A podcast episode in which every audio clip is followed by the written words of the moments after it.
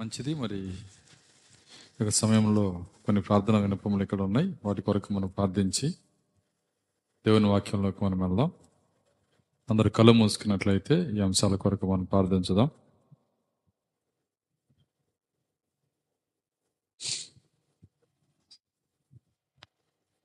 స్తోత్రములు స్తోత్రములు స్తోత్రములు ప్రభువా. కృపగల తండ్రి మీ స్తోత్రాలు చెల్లిస్తున్నాం. తండ్రి యొక్క బుధవారం నీ పాద సన్నిధిలో చేరి ఈ రీతిగా మిమ్మల్ని స్థుతించడానికి అయ్యా మీ నామమును గణపరచడానికి మిమ్మల్ని ఆరాధించడానికి మీరు ఇచ్చిన ఈ నేడనే సమయాన్ని బట్టి వందనాలు చెల్లిస్తున్నాం. తండ్రి నీ సన్నిధి మాకు ఇచ్చినందుకు వందనాలు. మీ ప్రసన్నతను బట్టి స్తోత్రాలు ప్రభువ. తండ్రి యొక్క సమయంలో ఇక్కడ ఉన్నటువంటి నాయన ప్రార్థన వినపాలు మీ చేతులకు అప్పగిస్తున్నాం. నీ కుమార్తె నాయన కృపాకుమార్ని మీరు జ్ఞాపకం చేసుకునండి. తనకున్నటువంటి నడువు నొప్పి నుంచి అలర్జీ నుంచి విడుదల మీరు దయచేయండి. నీ గాయపు నష్టంతో ముట్టండి ప్రభువ. ఆ కలవరలో మీరు కాచిన రక్తం యొక్క ప్రభావంతో నీ కుమార్తెని తాకమని ప్రార్థిస్తున్నాం.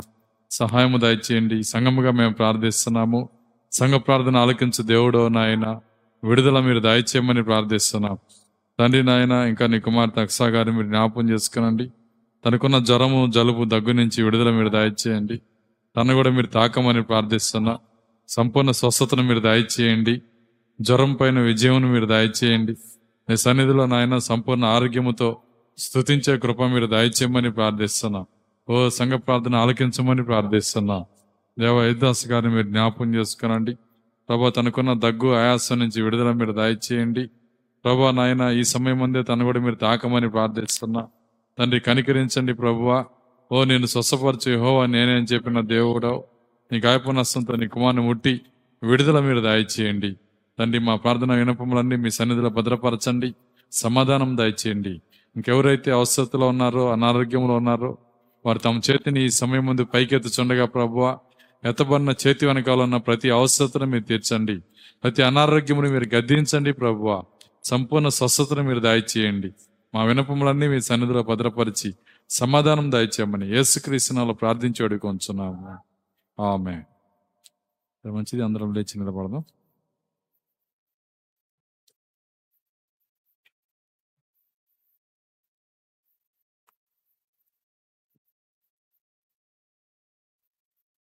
పరిశుద్ధ గంధంలో నుండి.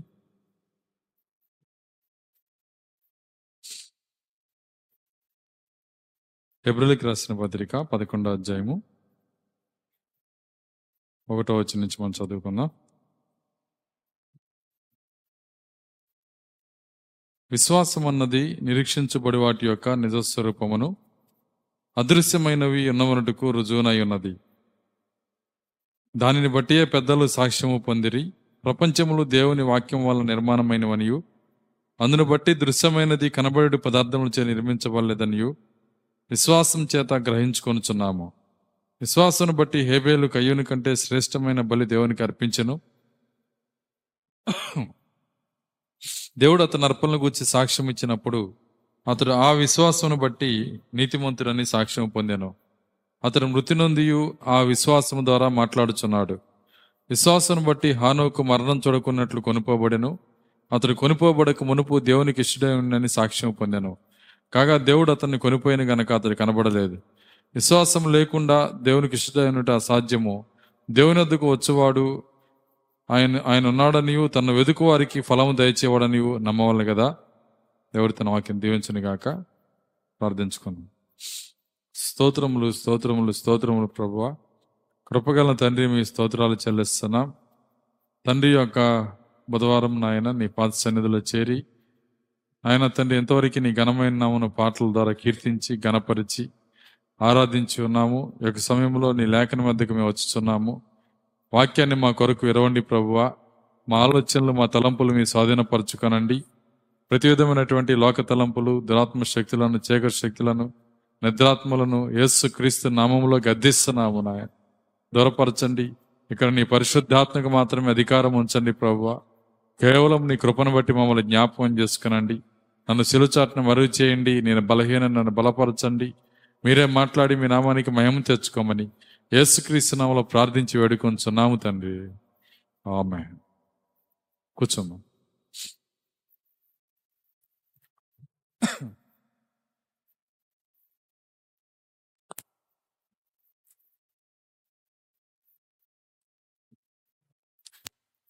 ఇది ఆపేసి పైది వేసేస్తాం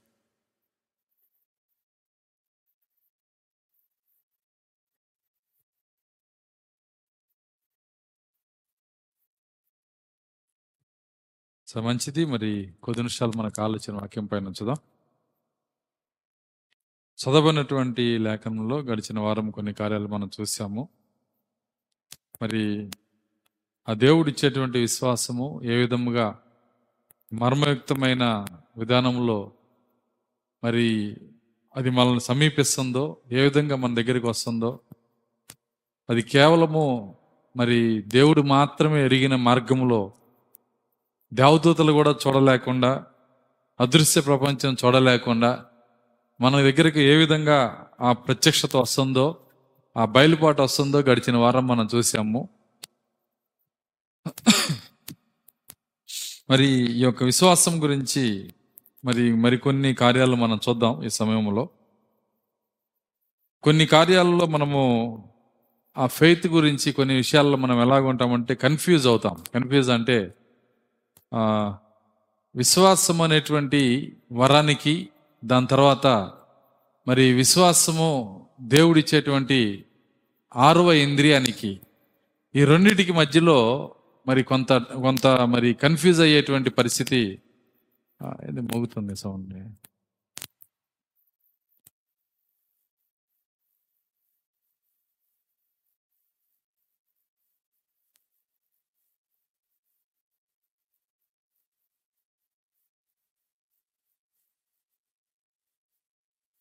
హల్లెలూయా హల్లెలూయా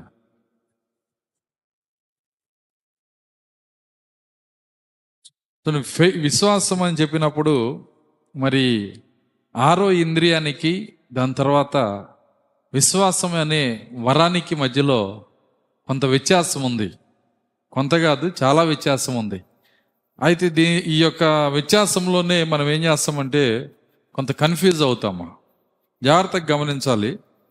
మరి దీని గురించి ప్రవక్త ఆయన వర్తమానాల్లో మరి చాలా మొదట్లో అంటే ఎప్పుడు చెప్పాడంటే ఆయన పంతొమ్మిది వందల నలభై ఏడులో చెప్పిన వర్తమానంలో చెప్పాడు ఆయన. చూడండి, ఈ యొక్క మొద ఆ యొక్క వ్యత్యాసములు ఆ యొక్క పునాది మరి మరి యొక్క విశ్వాసం గురించిన ప్రాముఖ్యమైన కార్యాలన్నీ ఆయన పునాది కార్యాలన్నీ ముందే చెప్పేశాడు. మన మన మనం చేసే పని ఏంటంటే పంతొమ్మిది వందల అరవై మూడు ముద్రలు తెరవబడిన తర్వాత ఏ వర్తమానాలు వచ్చినాయో వాటిని మనము మరి చూడటానికి ఇష్టపడతాం కానీ పంతొమ్మిది వందల యాభైలో కానీ నలభైలో కానీ వర్తమానాలను మనం చూడటానికి ఇష్టపడం.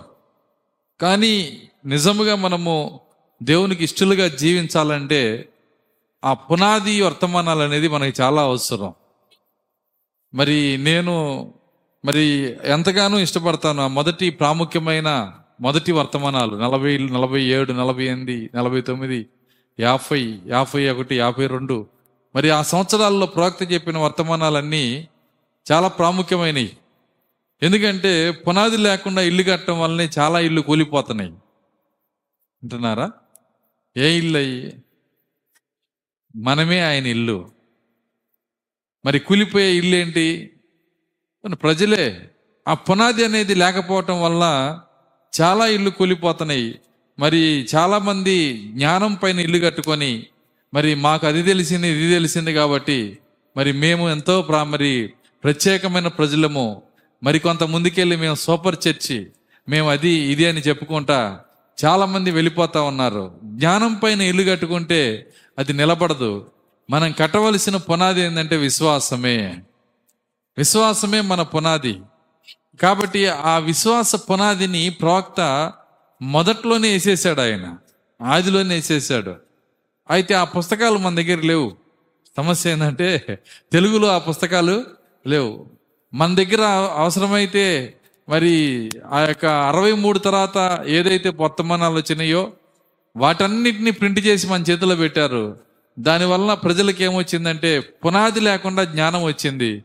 దానివల్ల అనేక ఇల్లు పడిపోయినాయి. అయితే అందుకే దేవుడు ఏం చేశాడంటే ఇది కూడా మరి దేవుని ప్రణాళికలో భాగమే. పొరపాటు కాదు ఇది. నేను ఎప్పుడు దేవుడు పొరపాటు చేస్తాడని ఎప్పుడు అనుకోను. ఎందుకంటే ఏది చేసినా దేవుడు ఆయన యొక్క పరిపూర్ణ చిత్త ప్రకారమే ఆ కార్యాన్ని చేస్తాడు. ఏంటి ఆ కార్యమని మనం చూసినప్పుడు మరి దేవుని యొక్క వాక్యానికి ఉన్న దేవునికి ఉన్న ఒక లక్షణం ఏంటంటే ఆయన రెండు పనులు చేస్తాడు. ఒకటి మార్గం అనే పరిచర్య రెండవది అడ్డుబండ పరిచర్య. మరి అదే విధముగా దేవుడు వాక్యమై ఉన్నాడు గనక వాక్యము రెండు పనులు చేస్తుంది. ఒకటి మార్గం అనే పరిచర్య రెండు అడ్డుబండ పరిచర్య. అదే విధంగా వర్తమానంలోకి రండి. వింటున్నారా? వర్తమానము కూడా రెండు పనులు చేస్తుంది. ఒకటి మార్గం అనే పరిచర్య రెండు అడ్డుబండ పరిచర్య. చూడండి అందుకే దేవుడు ఆయన ఏం చేశాడంటే అరవై మూడు నుంచి మొదట వర్తమానాలు ఇచ్చి మరి దాని తర్వాత ఏం చేశాడంటే ఇప్పుడు చిన్నగా పునాదిస్తున్నాడు ఆయన. ఎందుకంటే మరి ఎవరైతే ఎతబడాలో మరి ఎవరైతే దేవుని యొక్క ముందు నిర్ణయంలో ఉన్నారో వాళ్ళని బలపరిచే బాధ్యత దేవుందే. కాబట్టే ఆయన మొదట దాన్ని ఇవ్వలేదు. ఎందుకు ఇవ్వలేదంటే మొదట ఇరవై లక్షలు ఉంటారు. అర్థమవుతుందా? మొదట ఇరవై లక్షలు ఉంటారు. ఎవరు ఆ ఇరవై లక్షలు? ఇజ్రాయిల్లో మొదట వచ్చిన వాళ్ళు ఎవరు? రాయి రాలిపోయే వాళ్ళు. వాళ్ళు రాలిపోయేంత వరకు ఆయన కనిపెట్టుకున్నాడు. దాని తర్వాత నిజముగా వాగ్దాన దేశానికి ఎలా వెళ్ళాలో ఆ మార్గాన్ని అప్పుడు బయలుపరిచాడు ఆయన. దేవుని స్తోత్రం. అలెలుయ్య కాబట్టి మొదట వచ్చిన వాళ్ళు యహోశివా కాలేబులు తప్పితే మిగిలిన వాళ్ళు అందరూ రాలిపోతారు. వాళ్ళ కొరకు ఆయన అరవై మూడు నుంచి రాసిచ్చాడు పుస్తకాలు ఇచ్చాడు ఆయన. దాని తర్వాత ఇప్పుడు ఆయన అసలైనటువంటి పునాది కలిగిన పుస్తకాలు ఇస్తున్నాడు ఆయన. ఈ పునాదిని కట్టుకున్నాక పునాది తర్వాత నువ్వు ఏదేసినా పర్వాలా? అంటున్నారు పునాది కరెక్ట్గా ఉంటే నువ్వు దానిపైన ఎంత డెకరేషన్ చేసినా ఇబ్బంది లేదు. నువ్వు పునాది లేకుండా ఎంత డెకరేషన్ చేసినా ఏమైందంటే అది కూలిపోయేటువంటి పరిస్థితి. కాబట్టి అనేక ఆత్మీయ స్థితులు అనేక ఇళ్ళు ఏమైపోయినాయి అంటే పునాది కరెక్ట్గా లేక అవి కూలిపోయినాయి. అయితే దేవుని మహాకృప ఈరోజు ఆ పునాదిని మరలా ఆయన ఎన్నుకున్న ప్రజలకి ఆయన మార్గం అనే పరిచర్య చేసే ప్రజలకి ఈరోజు మళ్ళీ ఆయన పున- ఆ యొక్క ఆ యొక్క పునాదిని వేస్తున్నాడు ఆయన. దేవుని స్తోత్రం. మలెలుయ్య కాబట్టి ఆ పునాదిని వేస్తున్నవాడు ఎవరంటే దేవుడే స్వయంగా వేస్తున్నాడు. మన హృదయాల్లో ఆయనే మాట్లాడుతున్నాడు. ఆయనే లేఖనాలు తెరుస్తున్నాడు. ఆశ్చర్య రీతిగా గ్రహించే శక్తినిస్తున్నాడు ఆయన. ఎందుకంటే అయ్యే పుస్తకాలు అయ్యే బైబిల్. కానీ గ్రహించే శక్తిని దేవుడే ఇవ్వవలసి ఉన్నది రెండు వేల సంవత్సరాల నుంచి మరి కొత్త నిబంధనని మరి ఇదే బైబిల్ని వాళ్ళు చర్చికి తీసుకెళ్ళి ఇంటికి తీసుకొచ్చారు కానీ ఎలా మోసుకెళ్ళారో అలా తీసుకొచ్చారు. కానీ దేవుడు ఎప్పుడైతే ఆయన యొక్క కృపను చూపించాడో ఎప్పుడైతే లేఖనములు గ్రహించే శక్తిని ఇచ్చాడో అప్పుడే మన మనం పట్టుకున్న బైబిల్లో ఏముందో మనం చూడగలుగుతున్నాం ఈరోజు. కాబట్టి ఈరోజు ఆయన మరి ఆ యొక్క పునాది కార్యము ఆ విశ్వాసం గురించి ఆయన ప్రత్యక్షతను మనకి ఇస్తున్నాడు బయలుపాటును మనకి ఇస్తున్నాడు సో నీ యొక్క విశ్వాసం విషయంలో కొన్ని కార్యాలు ఉన్నాయి. ఏంటంటే ప్రవక్త చెప్పిన కొన్ని విషయాలు చదివి నేను ముందుకెళ్తా.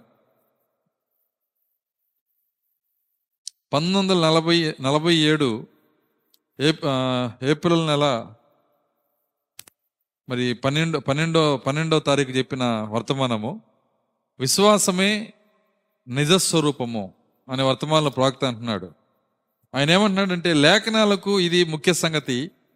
విశ్వాసము దేవుని దగ్గరకు వచ్చేవాడు ఆయన ఉన్నాడని తన్ను వెదుకువారికి ఫలం దయచే దయచేయవాడని నమ్మవాలి కదా. విశ్వాసం లేకుండా దేవునికి ఇష్టడైనట అసాధ్యము. ఈ ప్రపంచము విశ్వాసము ద్వారా నిర్మించబడింది. విశ్వాసం ద్వారా వస్తువులు ఉనికిలోకి వచ్చినవి. అంటున్నారా? మనం చదివిన హెబ్రి పథకంలో ఏముంది? ప్రపంచము దేవుని వాక్యం వలన నిర్మాణమైన కానీ ప్రవక్త ఏమంటున్నాడు? ఈ ప్రపంచము ఏమంటున్నాడంటే ఈ ప్రపంచము విశ్వాసము ద్వారా నిర్మించబడింది అంటున్నాడు. ఈ ప్రపంచమే విశ్వాసం ద్వారా వచ్చిందంట. ఒక మాటలో చెప్పాలంటే మరి నాకు తెలిసిన గొప్ప విశ్వాస వీరుడు ఒక ఆయన ఉన్నాడు. ఆయన ఎవరై ఉంటారు? వింటున్నారా? ఎవరంటే ఆ విశ్వాసుడు వీరుడు ఎవరో కాదు మన దేవుడే మన ప్రభు అయిన యేసుక్రీస్తే. కాబట్టి ఆ విశ్వాసము మరి పెట్టుట అనేది మొదట ఆయనే చేశాడు. ఆయన పలికి దాన్ని విశ్వసించాడు ఆయన. అది ఎప్పటికైనా కలగని ఎలాగైనా కలగని ఆయనకి అనవసరం అది. ఆయన పలికి ఏం చేసేవాడు అంటే అది దాన్ని దాన్ని విశ్వసించేవాడు. ఎందుకంటే ఆయనే గొప్ప విశ్వాస వీరుడు ఆయన. కాబట్టే ఈరోజు ఆయన పిల్లలకి అదే లక్షణం వస్తుంది ఈరోజు. దేవుని స్తోత్రం అలేలుయ్య ఇరవై ఐదు సంవత్సరాలు వెయిట్ చేయమన్నా చేస్తారు. ఎవరు? అబ్రహాము. ఎందుకని? అక్కడ విశ్వాసం ఉంచాడు ఆయన. అది ఎట్లా జరిగిద్ది? ఏ విధంగా జరిగిద్ది అనేది మనకు అనవసరం. ఎందుకంటే విశ్వాసం విశ్వాసంలో లేని మాటలు ఏంటంటే ఎప్పుడు ఎలా ఏ విధంగా? ఈ మూడు విశ్వాసం డిక్షనరీలు లేవయి. చూడు ఎలా వస్తామండి అప్పుల్లోంచి బయటికి? నాకు తెలియదు నన్ను అడగ విశ్వాసంలో అయితే అది లేదు. అర్థమవుతుందా? ఏ విధంగా స్వస్థత వస్తుందండి ఇంత భయంకరమైన రోగం? నాకు తెలియదు. ఏ విధంగా? ఎప్పుడు? ఏ విధంగా? ఎలా? నువ్వు నీ లోపల దేవుడు ఆ భాగాన్ని పెడితే ఎలా అనేది లేదంటున్నాడు ఆయన. ఏ విధంగా అనేది లేదంటున్నాడు ఆయన. ఆ ప్రశ్నే నీలోంచి వెళ్ళిపోయిద్ది. ఎప్పుడంటే నిజ విశ్వాసం నీ లోపల ఉంటే ఆ ప్రశ్నలు వెళ్ళిపోవాలి. అందుకే ప్రవక్త మాట అంటున్నాడు. ఏమంటున్నాడంటే బైబిల్ కూడా చెప్తుంది ఆ మాట. తాను మృతతుల్యమైనట్టు చూసుకున్నాడంట. ఎవరు? అబ్రహాం. శరీరం వైపు చూస్తే ఆయనకి అసలు దేవుని వాగ్దానాన్ని నమ్మే శక్తి ఉండనే ఉండదంట. శరీరం ఏం చెప్తుందంటే చేతులు ఎత్తేసింది. సో నీకు వందేళ్ళు వచ్చినాయి నీకు పిల్లలేందని శరీరం తిడుతుంది ఆయన్ని. అర్థమవుతుందా? శరీరంలో ఉన్న గుణ లక్షణాలన్నీ మరి వాక్యానికి విరుద్ధంగా మారిపోయినాయి. అయితే ఆయన శరీరముని చూసి విశ్వాసిగా లేడు ఆయన. ఆయన లోపల విశ్వాసం ఉంది గనక ఎలా అనేది ఆయనకి అనవసరం. ఏ విధంగా అనేది ఆయనకి అనవసరం. దేవుడు చెప్పాడు గనక ఖచ్చితంగా ఆ కార్యాన్ని చేస్తాడని నమ్ముతున్నాడు ఆయన. ఒక రకంగా ఆయనకు కూడా డౌట్ వచ్చింది ఈ యొక్క అబ్రహాముకు కూడా. కొనోషం తమిళకి రాసిన పత్రిక నాలుగో అధ్యాయము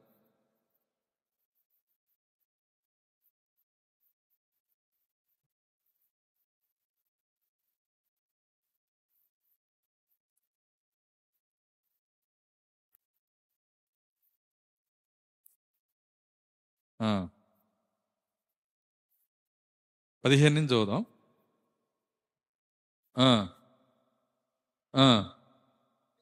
పదిహేడు నుంచి చదువుదాం.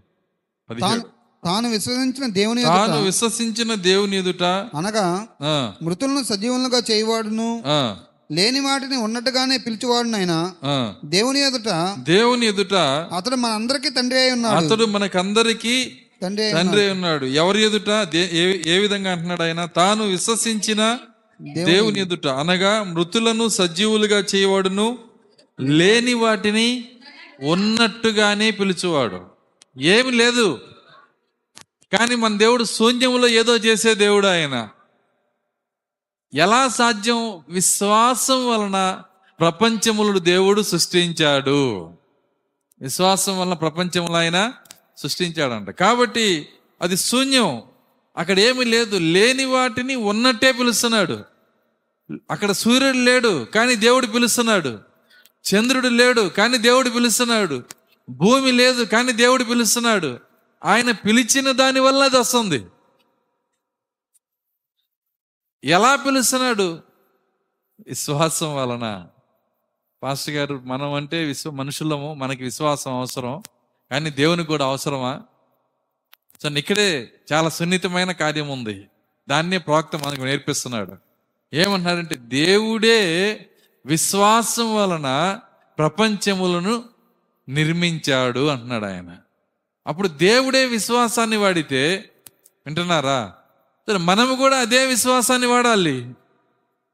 మనము ఆయన పిల్లలమైతే అదే విశ్వాసం మనలో కూడా ఉంటుంది. మనం ఆయన పిల్లలమైతే. కాబట్టి మరి ఇక్కడ మనం చూసినప్పుడు ఇంకా అంటున్నాడు తర్వాత చూద్దాం నెక్స్ట్ కంటిన్యూ చేద్దాం అక్కడే. ఇందును గురించి నిన్ను అనేక జనములకు తండ్రినిగా నియమించుతనని. రాయబడి ఉన్నది. ఇందును గూర్చి నిన్ను అనేక జనములకు తండ్రిగా నియమించుతునని రాయబడి ఉన్నది. చూడండి పిల్లలే లేనప్పుడు ఆయనకి పెట్టిన పేరు ఏంటంటే జనములకు తండ్రి అంట. అసలు అబ్రహాము అంటే దానికి ఆ యొక్క భావం ఏంటంటే జనములకి తండ్రి. అప్పుడు అక్కడ ఉన్న వాళ్ళు ఏమని ఎగతాళి చేశారంటే జనములకు తండ్రి ఎంతమంది పిల్లలు నీకు అన్నారంట జనములకు తండ్రి నీకు ఎంతమంది పిల్లలు? నీకు నీకు పిల్లలు కూడా కాదు జనాలంట జనాంగాలంట. దేశాలే నీకు ఇవ్వబడతాయి. మరి అట్లాంటి తండ్రివి నువ్వు నీ కనీసం మరి నీకు ఎంతమంది పిల్లలు ఉన్నారు ఎంత వాక్యం ప్రకారము ఎంతమంది ఎన్ని ఎగతాలు చేసినా అబ్రహాము కదిలించబడలేదు. ఎందుకు కదిలించబడలేదంటే విశ్వాసంతో నిలబడ్డాడు గనక. ఎలా? ఏ విధంగా? ఆయనకి అనవసరం అది. కాబట్టి విశ్వాసం ఉంటే ఏ విధముగా అని మనం ఆలోచన చేయాల్సిన అవసరం లేదు. మనము దేవుని వాక్యమును గనక మనం నమ్మగలిగితే ఆ వాక్యము ఏ రీతిగైనా చేసే దేవుడు ఆయన. ఎలాగైనా చేస్తాడు. అసలు జరగటానికి అవకాశం లేదు అని చోట కూడా చేస్తాడు. మళ్ళీ ఆయన ఎక్కడికి తీసుకెళ్తాడంటే నిరీక్షణకు ఆధారం లేని చోటకి తీసుకెళ్తాడంట. దేవుని యొక్క అలవాటు ఏంటంటే అసలు మనకి నిరీక్షణ యొక్క ఆధారాన్ని మన మన- యొక్క నిరీక్షణని కొట్టేస్తాడు దేవుడు. ఆధారం లేని చోటకి తీసుకెళ్తాడు. మన ప్రవక్త కూడా మరి అదే విధంగా చేశాడు. ఆయనకి చెప్పాడు ముందుగానే మరి నీకు తొమ్మిది అడుగుల ఎలుగుబంటిని ఇస్తున్నానని. ఆయన అందరికీ ప్రకటించుకున్నాడు. చూడండి ప్రకటించుకున్న తర్వాత ఆ తొమ్మిది అడుగుల ఎలుగుబంటి మరి వచ్చే సమయానికి ఏమైందంటే వాళ్ళు ఆ వేటంతా ముగించుకొని మైదానములో వాళ్ళు వేసుకున్నటువంటి టెంట్ దగ్గరికి వస్తున్నారంట. ఆ టెంట్ దగ్గరికి వాళ్ళు వచ్చేటప్పుడు అక్కడ నాలుగు అంగుళాల గడ్డి మాత్రమే ఉందంట. అప్పుడు వాళ్ళు పక్కన ఉండి మాట్లాడుతున్నారు విలియం బ్రన్హాం ఇంతవరకు నువ్వు యహోవా ఎలాగ సెలవిస్తున్నాడు ఇస్తుంటే అవన్నీ నెరవేరటాన్ని మేము చూసాము కానీ ఎందుకో మేము మేము మేము ఇప్పుడు ఎరుగున్నాము. ఈ రోజు నువ్వు చెప్పింది తప్పు అని. అయితే వాళ్ళు ఆయన చెప్పింది ఏంటంటే మనం వేట ముగించుకొని గుడారానికి వచ్చే సమయానికి అన్నాడు ఆయన. గుడారము ఇంకొక మరి ఒక వంద మీటర్ల దూరంలో అది ఉంది. ఆ గుడారం వంద మీటర్ల దూరంలో అక్కడ ఉన్నప్పుడు ఆ వేట ముగించుకొని వచ్చేటప్పటికి మరి ఆయన ఆ చెప్పబడినటువంటి యహోవా ఇలాగ సెలవిచ్చున్నాడు తప్పిపోయినట్టుగా కనపడుతుంది. వాళ్ళు ఉదయం నుంచి సాయంత్రం దాకా ఈ తొమ్మిది అడుగుల ఎలుగు వంటి ఎక్కడుందా అని ఎదికారంట వింటున్నారా? కానీ అది కనపడలా. ఉదయం నుంచి వెయిట్ చేయటం వల్ల ఎంత కోపం వచ్చిందంటే వాళ్ళకి ఇక ప్రవక్తతో అంటున్నారు నువ్వు చెప్పింది ఇక విఫలమైపోయినట్టే అంటున్నారు.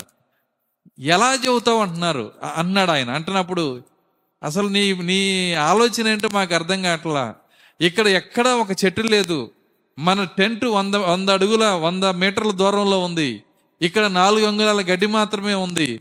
తొమ్మిది తొమ్మిది అడుగుల ఎలుగు వంటిని ఈ డిస్టెన్స్లో ఇంకొక ఐదు నిమిషాల్లో మనం గుడారంలోకి వెళ్తుంటే ఎలా వచ్చిద్ది? ఎలా? అర్థమవుతుందా? అప్పుడు ప్రవక్త ఆయన ముఖంలో కొద్ది కూడా దిగులేదంట.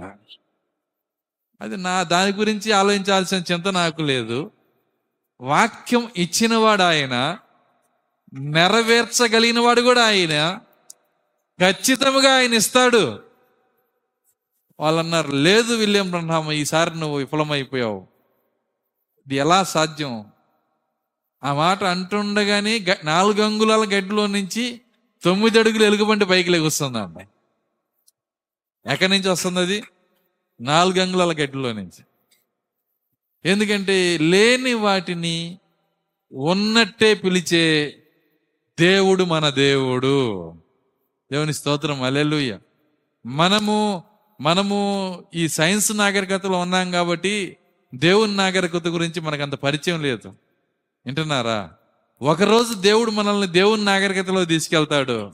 అప్పుడు అక్కడ మనం లేని వాటిని ఉన్నట్టే పిలిచే ఆ గొప్ప శక్తిలోకి మనం వెళ్ళబోతా ఉన్నాం.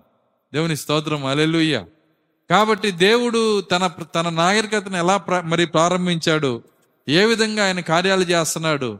మరి ఇవన్నీ కూడా మరి అబ్రహాంకి దేవుడు నేర్పించి పెట్టాడు. నిజంగా ఈ విశ్వాస నాగరికత మనం నేర్చుకుంటే ఈ సైన్స్ నాగరికతలో కూడా ఎంతో ఉన్నతంగా మనం జీవించవచ్చు. దాని అంతటినీ ప్రవక్త చాలా సామాన్యంగా ఆ మొదటి వర్తమానాల్లో మనలో పోసేశాడు ఆయన. ఆయన ఇచ్చాడు కానీ ఇది మనం తీసుకోవాలా? అది సమస్య ఎక్కడ ఉంది ఆయన అయితే ఇచ్చేశాడు. దేవుడు తన ప్రవక్త ద్వారా ఆ యొక్క విశ్వాసాన్ని ఇచ్చేశాడు. సమస్య ఎక్కడ ఉందంటే మనం ఇంకా తీసుకోవాలా? ఎందుకు తీసుకోలేదంటే మరికి మనకి ఇప్పటికే నిండిపోయింది జ్ఞానం. అర్థమైంది? లోపలికి వెళ్ళేటువంటి అవకాశం మనకి లేదు. అయితే నువ్వు జ్ఞానాన్ని ఖాళీ చేసుకొని ప్రత్యక్షతను ఆహ్వానిస్తే నిండిపోవటం అనేది లేనే లేదు అక్కడ. ఖచ్చితంగా దేవుడు మనకి సమృద్ధి అయినటువంటి ఆహారాన్ని సమృద్ధి అయినటువంటి వాక్యాన్ని మనకి ఇస్తాడు ఆయన. ఇప్పుడు వద్దాం. నిన్ను అనేక జనములకు తండ్రిగా నియమించి తిని అని రాయబడి ఉన్నది. నీ సంతానము ఇలాగ ఉండునని ఇలాగ ఉండునని చెప్పిన దానిని బట్టి చెప్పిన దానిని బట్టి తాను అనేక జనములకు తండ్రి అగునట్లు తాను అనేక జనములకు తండ్రి అగునట్లు నిరీక్షణకు ఆధారం లేనప్పుడు నిరీక్షణకు ఆధారం లేనప్పుడు అతడు నిరీక్షణ కలిగి నమ్మెను. అతడు నిరీక్షణ కలిగి నమ్మాను. చూడండి దేవుని యొక్క అలవాటిది. మనకి ఏదైనా ఒక నిరీక్షణ ఉంటే ముందు దాన్ని కొట్టేస్తాడంట. మనకి ఏదైనా ఒక నిరీక్షణ ఉంటే దాన్ని కొట్టేస్తాడు. ఎందుకంటే విశ్వాసం ఎప్పుడు పనిచేస్తుంది అంటే నిరీక్షణకి ఆధారం లేనప్పుడు. ఉన్న నిరీక్షణ కొట్టేస్తాడు. ఒకవేళ నీ దగ్గర ఉన్న పిండితో నీ దగ్గర ఉన్న నూనెతో ఒక ఒక పూట బ్రతకగలననే మరి ఒక ధీమాతో ఉందామా? వింటున్నారా? ఒక పూట నాకు తిండికి దిగులు లేదు. రెండు రోజులు ఇది తిని బ్రతకగలను అనుకుంటుంది. అప్పుడు ఉన్న పిండిని తీసేస్తున్నాడు ఆయన. ఉన్నది ఇచ్చేసేయ్. అయ్యా ఉన్న నిరీక్షణ పోయిద్ది. మన దేవుడే నిరీక్షణకి ఆధారమును కొట్టివేసే దేవుడు. మనం దేని మీదైనా నిరీక్షణ పెట్టుకుంటే ఆ నిరీక్షణ దేవుడు తీసేస్తాడు. అందరికి కాదండి. నాకు చేయలేదుగా నీకు చేయడు ఆయన. అందరికి కాదు. దేవుని పిల్లలకి ఇచ్చే తర్ఫీదు అది. ఆయన పిల్లలకు మాత్రమే ఆ తర్ఫీదు చేస్తాడు. ఉన్న నిరీక్షణ తీసేస్తాడు.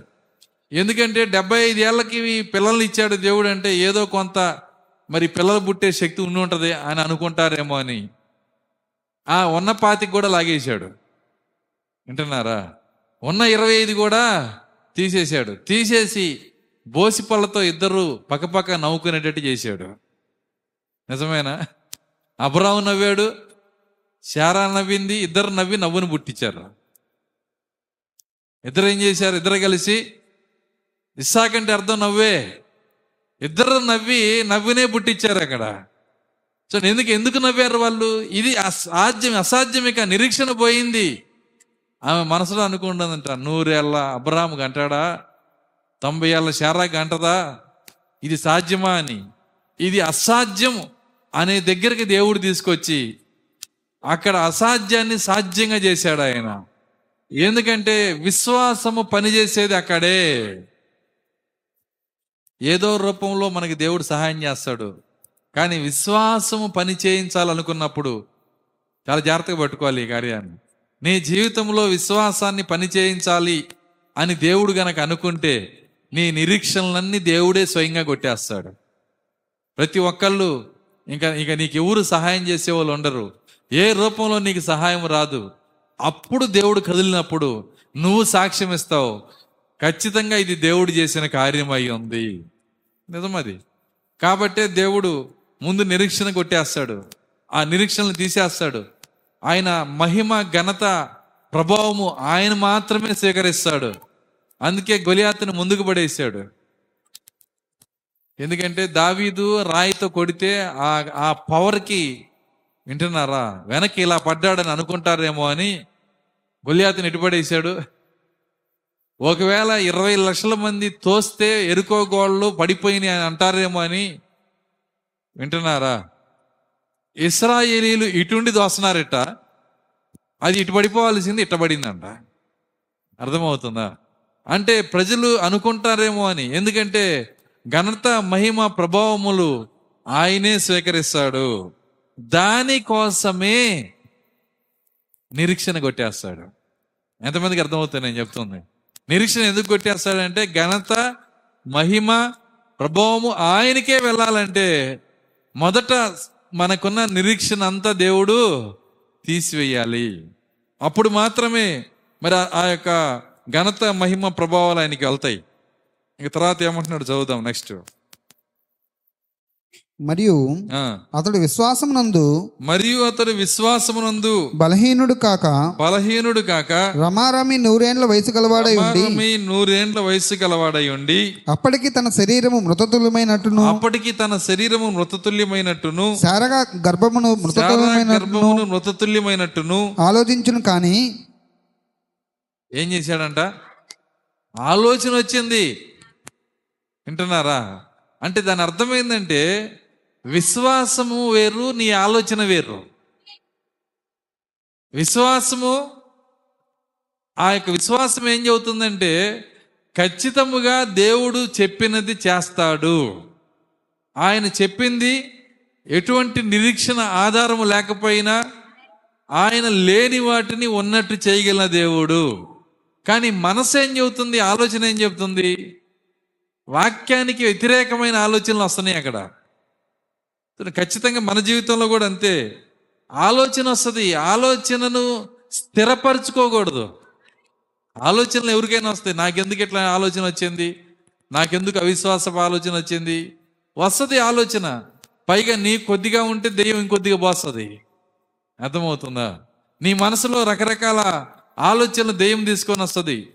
మరి ఆ దెయ్యము దాని పని ఏంటంటే విశ్వాసము పాజిటివ్. వింటున్నారా? విశ్వాసం అంటే అర్థం ఏంటంటే పాజిటివ్. దానికి అసాధ్యమైంది ఏదీ లేదు. Possible positive. అర్థమవుతుందా? సాధ్యము అర్థమవుతుందా? అది పాజిటివ్. అది పాజిటివ్గా ఉంటుంది. నెగిటివ్గా వచ్చి ఏ కార్యం వచ్చినా అది దే అది ఏది తీసుకొస్తుంది అంటే దయ్యమే తీసుకొస్తుంది. అదేం చెబుద్దంటే నీ వల్ల ఏమైంది? నీకు వందేళ్ళు వచ్చేసినాయి. నీకు నీకు ముసల్దానం అయిపోయావు నువ్వు. నువ్వు అది నీకు ఇది. రకరకాల ఆలోచనలు దెయ్యం తీసుకొని వస్తుంది. నీ మనసులోనే అది మాట్లాడుతుంది. నెగిటివ్గా ఏదొచ్చినా అది దెయ్యమే తీసుకొని వస్తుంది. అయితే నెగిటివ్ని జయించే శక్తి పాజిటివ్కి మాత్రమే ఉంటుంది. ఆ పాజిటివ్ ఏంటంటే నిజమైన విశ్వాసం. నిజమైన విశ్వాసం ఏం చేస్తుందంటే ఆ నెగిటివ్ ఆలోచనలు తీసుకోదు. ఆలోచించను కానీ అంటున్నాడు. ఏమన్నాడు ఆయన? కానీ కానీ అన్నప్పుడు ఏమైతే ఏదైనా అర్థం ఏంటి కానీ అని వచ్చిందంటే ఎప్పుడు కూడా మరి ఇంకో అది అది సరైంది కాదని అర్థం. వింటున్నారా? మనం అంటాం కదా రాజుగారి పెద్ద భార్య మంచిదే కానీ మంచిదే అని చెప్పావు కానీ కానీ అంటున్నావు అంటే ఏంటి అర్థం? ఏదో ఉంది అక్కడ. ఈయన శరీరంతో ఆలోచించాడు మృతతుల్యమైనట్టు అనుకున్నాడు ఆలోచించను కానీ అది ఆయన ఉద్దేశం కాదు. ఆలోచన వచ్చింది. కానీ ఆయన దేనిని బట్టి నడుస్తున్నాడంటే తనకొచ్చే ఆలోచనలను బట్టి కాదు తన యొక్క జ్ఞానాన్ని బట్టి కాదు ఆయన అదృశ్యమైన వాటిని చూచుచున్నట్లుగా విశ్వాసాన్ని బట్టి అబ్రాహం నడుస్తున్నాడు అక్కడ. విశ్వాసాన్ని బట్టి నడుస్తున్నాడు. కాబట్టి వచ్చే ఆలోచనలు తీసుకోవట్లా. వచ్చే ఆలోచనలు ఎవరు తీసుకుంటారంటే విశ్వాసం లేనోళ్ళు. ఎంతమందికి అర్థమవుతుంది నేను చెప్తుంది? దేవుడిచ్చే విశ్వాసం లేకపోతే ప్రతి ఆలోచన తీసుకుంటాం. ప్రతి ఆలోచనని మనం సేక సేకరిస్తాం. ప్రతి ప్రతి నెగిటివ్ ఆలోచన కూడా మనం సేకరిస్తాం. ఎప్పుడంటే నిజ విశ్వాసం మన లోపల లేకపోతే నిజ విశ్వాసం ఉంటే ఏమైందంటే ఆలోచన విని దాన్ని విడిచిపెట్టేస్తాం. అది అంతా కాదు వాక్యమే సత్యమై ఉంది. దేవుని వాక్యమే సత్యమై ఉంది. ఆయన వాక్యమే జయిస్తుంది. నేను వాక్యపక్షాన పాజిటివ్గా ఉంటాను నేను. దేవుని స్తోత్రం. అలెలుయ్య ఆలోచించను గాని. కాబట్టి ఆలోచన తలంపులు అబ్రహాంకు వచ్చినాయి. అయితే ఆలోచన ఆ తలంపులు అవన్నీ కూడా మరి విశ్వాసం ఏం చేసిందంటే ఆ ఆలోచనల్ని కాలి కింద తొక్కేసింది అది. ఎందుకంటే విశ్వాసం అంటేనే విజేత. విశ్వాసం అంటేనే విజేత. ఇప్పుడు ప్రాక్త అంటున్నాడు ఆయన. ఈ ప్రపంచము విశ్వాసము ద్వారా నిర్మించబడింది. విశ్వాసము ద్వారా వస్తువులు ఉనికిలోకి వచ్చినవి. నువ్వు చూస్తున్న ప్రతిదీ కూడా దేని వలన వచ్చిందంట? విశ్వాసం వలన. నిజమది. ఇది నమ్మాలంటే చాలా కష్టమైన కార్యం. అయా వాక్యం వలన వచ్చిందని బైబిల్లో ఉంది విశ్వాసం వలన వచ్చిందని ప్రవక్త చెబుతున్నాడు. నమ్మాలా? నీకు నమ్మ నమ్మటము నమ్మకపోవటం నీ ఇష్టం అది. నేనైతే వర్తమానాన్ని వందకి రెండు వందల శాతం నమ్ముతాను. అర్థమవుతుందా? ఖచ్చితంగా సత్యం. ఎలా సత్యం? ఆయన సూ ఆయన సూర్యుడు కలుగునుగాక అన్నప్పుడు వెంటనే సూర్యుడు రాలేదు అక్కడికి. చంద్రుడు కలుగునుగాక అన్నప్పుడు వెంటనే చంద్రుడు రాలేదు అక్కడికి. కన్యక గర్భవతి అవునుగాక అన్నప్పుడు వెంటనే గర్భవతి అవ్వలేదు అక్కడ. వింటున్నారా? ప్రతిదీ అంతే. ఆయన పలికినాక విశ్వాసమే ఆ కార్యాలను రంగం మీదకి తీసుకొని వస్తున్నది. అది దేవునికి అలాగ ఉన్నట్లయితే మనకు కూడా అంతే ఈరోజు. మనకు కూడా అంతే. నీవు విశ్వాసం ఉంచినప్పుడు అది నువ్వు దేని కొరకు విశ్వాసం ఉంచుతున్నావో అది ఎంత కాలమైనా ఎలాగైనా ఏ విధంగా అయినా అది రంగం మీదకి వచ్చే తీరుతుంది. దేవుని స్తోత్రం. అలెలుయ్య ఖచ్చితంగా మనం నమ్ముతున్నాం. ఎత్తబాటు జరుగుతుందని. ఎంతమంది విశ్వాసం ఉంచుతున్నారు ఎత్తబాటు జరుగుతుందని. ఖచ్చితంగా అది ఎలాగైనా జరగనివ్వండి. ఎత్తబాటు వస్తుంది. నేను ఎత్తబాటులో ఉంటాను. మనమున్న తరంలోనే ఎత్తబోట జరగబోతుంది. దానికి ఎన్ని ఆటంకాలేని రానివ్వండి. ఒక్కోసారి ఎలా ఉంటుందంటే నువ్వే జారిపోయినట్టు అనిపిస్తుంది. ఎన్నుకోబడిన వాళ్ళు పడిపోయినట్లు అనిపిస్తుంది. నేను తగినంత మరి దేవుని చిత్తాన్ని చేయట్లేదేమో అనిపిస్తుంది. రకరకాల కార్యాలు మన లోపల వస్తాయి. ఎన్ని వచ్చినా ఆ నిజ విశ్వాసం ఏం చేసిద్దంటే వాళ్ళని పైకి లేపి కూర్చోబెట్టిద్ది అక్కడ. నిజమది. ఎందుకంటే ప్రవక్త అన్నాడు నిజ విశ్వాసం కలిగిన వ్యక్తి గొర్రె వలె ఉంటాడు. గొర్రె బురద గుంట్లో పడ్డప్పుడు దొరికింది స్విమ్మింగ్ పూల్ అనుకోదంట. అర్థమవుతుందా? పొరపాటున కనుక జారితే ఏమైందంటే అక్కడి నుంచి బయటకు వచ్చేంత వరకు పరుపు తేల చేసిద్ది అంటున్నాడు ఆయన. ఎందుకంటే అది గొర్రె. కానీ పంది అలా కాదు. అది కనుక పొరపాటు జరిగితే ఆ పాపంలో అలాగే వెళ్ళిపోయిద్ది. కాబట్టి నిజ విశ్వాసం ఏం చేస్తుందంటే ఏ విధముగా అయినా సరే నిన్ను పైకి లేపుతుంది నిన్ను నిలబెడుతుంది నిన్ను సరిచేస్తుంది. ఎప్పుడు నువ్వు నిజ విశ్వాసం కలిగి ఉన్నావని తెలిసిద్దంటే నీవు చేస్తున్నటువంటి పనిలో నీవు దేవునికి వాక్యానికి దేవుని చిత్తానికి దూరం అయిపోతున్న స్థితిలో దీనమైన స్థితిలో కుంగిపోయిన స్థితిలో పైకి రావటానికి దేవుని ముందు దీన హృదయంతో ప్రార్థన చేస్తావు ఎంతమందికి అర్థమవుతుంది నేను చెప్తుంది? అలా కాకుండా తప్పు చేస్తూ ఎదుటోళ్ళు తలకాయలు బలగొడుతున్నావు అనుకో. అర్థమవుతుందా? తప్పు చేస్తూ దేవుని మీద దేవుని దగ్గరే పౌరుషంగా మాట్లాడాడు ఒక ఆయన. ఎవరు? కయ్యూను. నేనేమన్నా కాపలా ఉన్నా నువ్వేమన్నా జీతం ఇస్తున్నావా అని అడిగాడు. దేవునితో మాట్లాడే విధానం అదేనా? దేవునికి తెలియదా? వాడు చేసిన పని తెలియదా? సో అట్లాంటి వ్యక్తులకి ఏ రోజు కృప దొరకదు. కృప దొరకాలి నిజ విశ్వాసం వాళ్ళలో ఉందంటే అర్థమైందంటే పొరపాట్లు అందరూ పడతారు. కానీ ఆ స్థితిలో ఉన్నందుకు కన్నీటితో దేవుని దగ్గర వేడుకుంటారు. ఏదో ఒక రోజు నేను బయటికి రావాలి ప్రభువా. నేను ఇక్కడ ఉండటం నాకు ఇష్టం కాదు ఇది. నేను పైకి లెగవాలనుకుంటున్నానని దేవుని దగ్గర మొరపెట్టుకుంటారు. కాబట్టి మరి పొరపాటులో ఉన్నవాళ్ళు పాపంలో ఉన్నవాళ్ళు రెండే రెండు కేటగిరీలు. నేను నేను ఈ రెండు కేటగిరీలోనే ప్రజలను చూస్తుంటా.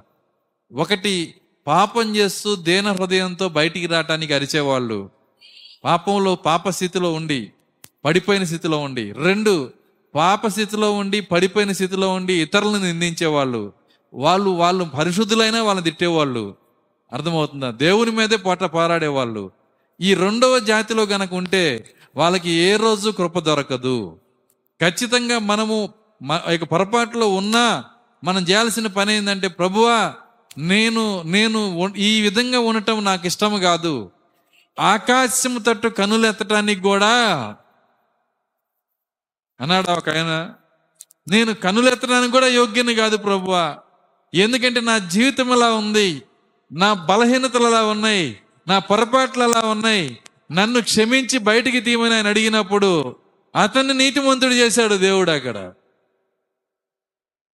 నీతిమంతుడిగా మారాడని దేవుడు సర్టిఫికేట్ ఇచ్చి పంపించాడు. ఆ నీతిమంతుడిగా మారటానికి ఎన్ని నీతి కార్యాలు చేశాడో నాకు మీరు పేపర్ మీద రాసివ్వండి. చెప్పండి. ఎన్ని నీతి కార్యాలు చేశాడు ఆయన? దేవుడు అతన్ని నీతిమంతుడిగా మార్చాడు నీతిమంతుడిగా తీర్పు తీర్చాడని రాస్తుంది నీతిమంతుడు అవటానికి ఎన్ని నీతి కార్యాలు చేశాడో నాకు లిస్ట్ ఇవ్వండి. అతను ఎన్ని నీతి కార్యాలు చేశాడో. ఉందా? దేన్ని బట్టి ఆయన నీతిమంతుడయ్యాడు? తన బలహీన స్థితిలో తనను తాను దేవుని ఎదుట తగ్గించుకున్నాడు గనక దానిని బట్టి నీతిమంతుడయ్యాడు ఆయన. కాబట్టి ఒకటి ఆ జాతి రెండు కయ్యూని జాతి. రెండిట్లో ఎక్కడో చోట మనము మరి ప్రజలను చూడొచ్చు. అయితే మనం చేయాల్సిన పని ఏంటంటే ఖచ్చితంగా ఆ కయ్యూని జాతిలో మనం ఉండకూడదు. మనలో ఎవరు ఉండకూడదు. మన మన మనం మన చుట్టూ ఉన్న వాళ్ళు ఎవరు ఉండకూడదు. మనందరము దేవుని పిల్లల జాతిలో ఉండాలంటే దాని యొక్క ప్రాముఖ్యమైన ఒక కార్యం ఏంటంటే మొదట మనల్ని మనం తగ్గించుకునే వారిగా ఉండాలి. మనల్ని మనం విధేయులుగా చేసుకునే వారిగా ఉండాలి.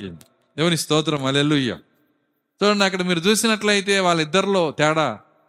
ఒక వ్యక్తి నీతిగా జీవించి కూడా అనీతిమంతుడయ్యాడు. నీతిగా జీవించి కూడా అనీతిమంతుడయ్యాడు. రెండో వ్యక్తి జీవించకుండానే నీతిమంతుడయ్యాడు. చూడండి ఎంత ఆశ్చర్యకరమైన విషయం చూడండి.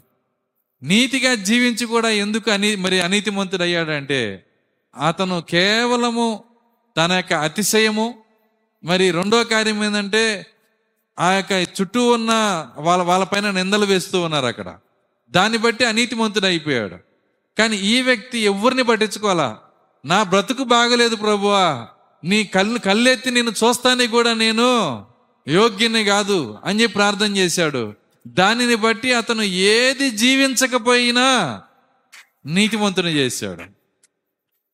ఇది న్యాయమైన దేవునికి. నేను ఒక మాట్లాడుతున్నా ఇట్లా జీవి ఇట్లా తీర్పు తీర్చడం దేవునికి న్యాయమేనా చెప్పండి. సో ఆయనే చెప్తున్నాడు. ఏమంటున్నాడంటే క్రియలు లేకుండా దేవుడు ఎవరిని నీతిమంతుడిగా తీర్చునో? ఆయన తీరిస్తే మనం ఎవరు అడగటానికి న్యాయమా నీతి అని అర్థమవుతుందా? కాబట్టి మనము కాదు టేప్ పట్టుకొని కొలవాల్సింది. తీర్పు తీర్చువాడు ఆయనే. మొదట ఈ కార్యాన్ని నేర్చుకోవాలా. ఎందుకంటే బైబిల్లో లేఖనమే చెప్తుంది క్రియలు లేకుండా అని. చూడండి అక్కడ. ఆ,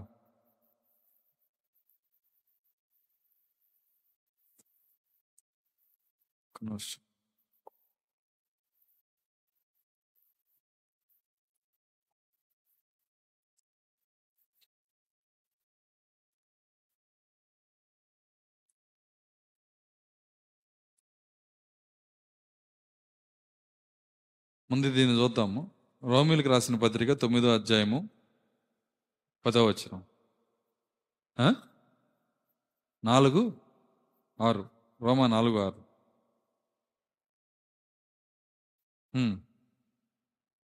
ఆ ప్రకారమే. క్రియలు లేకుండా క్రియలు లేకుండా దేవుడు ఎవరిని నీతిమంతుడుగా దేవుడు ఎవరిని నీతిమంతుడిగా ఎంచునో? ఆ- మనుషుడు ధన్యుడని ఆ మనుషుడు దేవుని దైవత్వంలో పాలుభాగస్తుడని దావీది కూడా చెబుతున్నాడు. దావీదు కూడా చెప్పుచున్నాడు మరి ఇంకెందుకండి క్రియలు? మా ఇష్టానుసారం బతుకుతాం. మేము ధన్యులం అయిపోతాం. వింటున్నారా? మళ్ళీ దీన్ని చూసినప్పుడు ఇంకొక ఆలోచన వచ్చింది. మా ఇష్టానుసారంగా బ్రతుకుతాం మేము ధన్యులం అయిపోతాం. అవుతారు. పా- నరకంలో కాలేటప్పుడు ధన్యుడు ధన్యుడు అనుకుంటే కాలాలి ఇక అక్కడ. అర్థమవుతుంది. అది కాదు దాని అర్థం. జడ్జి ఏమి తీర్పు తీర్చాలో నువ్వు ఆయనకి నేర్పించకూడదు. అదే ఆయన చెప్తుంది. అది ఆయన ఇష్టం. వింటున్నారా? ఆయన ఎవరినైనా నీతిమంతుడు చేయగలడు. క్రియలు లేకుండా చేయగలడు క్రియలతో చేయగలడు. కాబట్టి తీర్పు మనం చేయకూడదు. ఆ తీర్పు గురించి మనం ఆలోచన చేయకూడదు. కాబట్టి ఇక్కడ అక్కడున్నటువంటి ఆ యొక్క నీతిమంతుడు నీతిమంతుడిగా తీర్చబడినటువంటి ఆ యొక్క మరి ప- అక్కడ ఉన్నటువంటి ఆ యొక్క సుంకరి ఆయన ఏ విధంగా నీతిమంతుడిగా తీర్చబడ్డాడంటే కేవలము తనను తాను తగ్గించుకోవటాన్ని బట్టి తనను తాను విధేయుడిగా చేసుకోవటాన్ని బట్టి తన బ్రతుకులో ఇంకెవరిని వాళ్ళ గురించి మరి ఆయన ఇదిగో వాళ్ళు అట్టున్నారు వీళ్ళు ఎట్టున్నారని అని చెప్పలా? వాళ్ళు అట్టున్నారు వీళ్ళు ఎట్టున్నారు నేనుంటే తప్పేంటి అని అడగల? కొంతమందికి వచ్చే పెద్ద జబ్బు ఏంటంటే వాళ్ళు అట్టున్నారు వీళ్ళు ఎట్టున్నారు నేను ఎట్టుంటే తప్పేంటి? అర్థమవుతుందా? తను అది కాదు అక్కడ ఆయన ఏం అడగల? నేను నీ కన్నుల వైపు కన్నులెత్తి నిన్ను చూడటానికి కూడా నేను యోగ్యుణ్ణి కాదు అంటున్నాడు ఆయన. ఆ మనసుని దేవుడు చూశాడు. ఈరోజు సంఘము కూడా అదే మనసుకి రావాలి. ఎందుకంటే మనము ఎవరినో చూసేది కాదు ఎవరినో తీర్పు తీర్చేది కాదు ఎవరినో మరి ఏదో మాట్లాడేది కాదు. ఇవన్నీ నేర్పించేది ఏంటంటే నిజముగా నిజమైన విశ్వాసం నీ లోపల ఉంటే నిన్ను పాజిటివ్గా మారుస్తుంది. Positive and possible. రెండు పదాలు చదువుతున్నాను ఇక్కడ. విశ్వాసానికి వ్యతిరేకమైంది ఏమీ లేదు. ఎక్కడి నుంచి వస్తుంది? ఏ విధంగా జరుగుతుంది? ఎలా జరుగుతుంది? ఇటువంటిది ఏమీ లేదు అక్కడ. ఇంకంటున్నాడు ఆయన ఈ ప్రపంచము విశ్వాసం ద్వారా నిర్మించబడింది.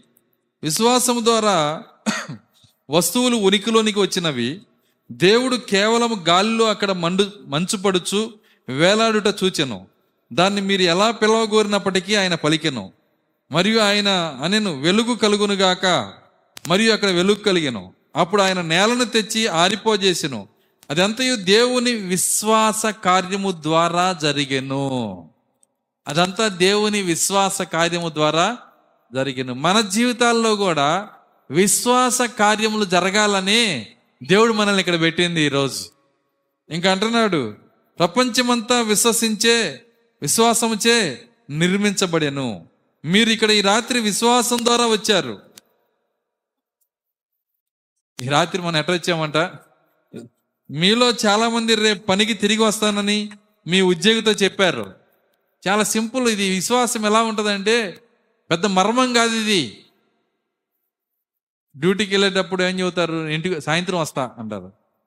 అది విశ్వాసం. ఎలా వస్తావు నువ్వు సాయంత్రం? ఫెయిత్ బట్టి వస్తావు అంటావు నీ విశ్వాసాన్ని బట్టి. సింపుల్గా మాట్లాడతావు నువ్వు.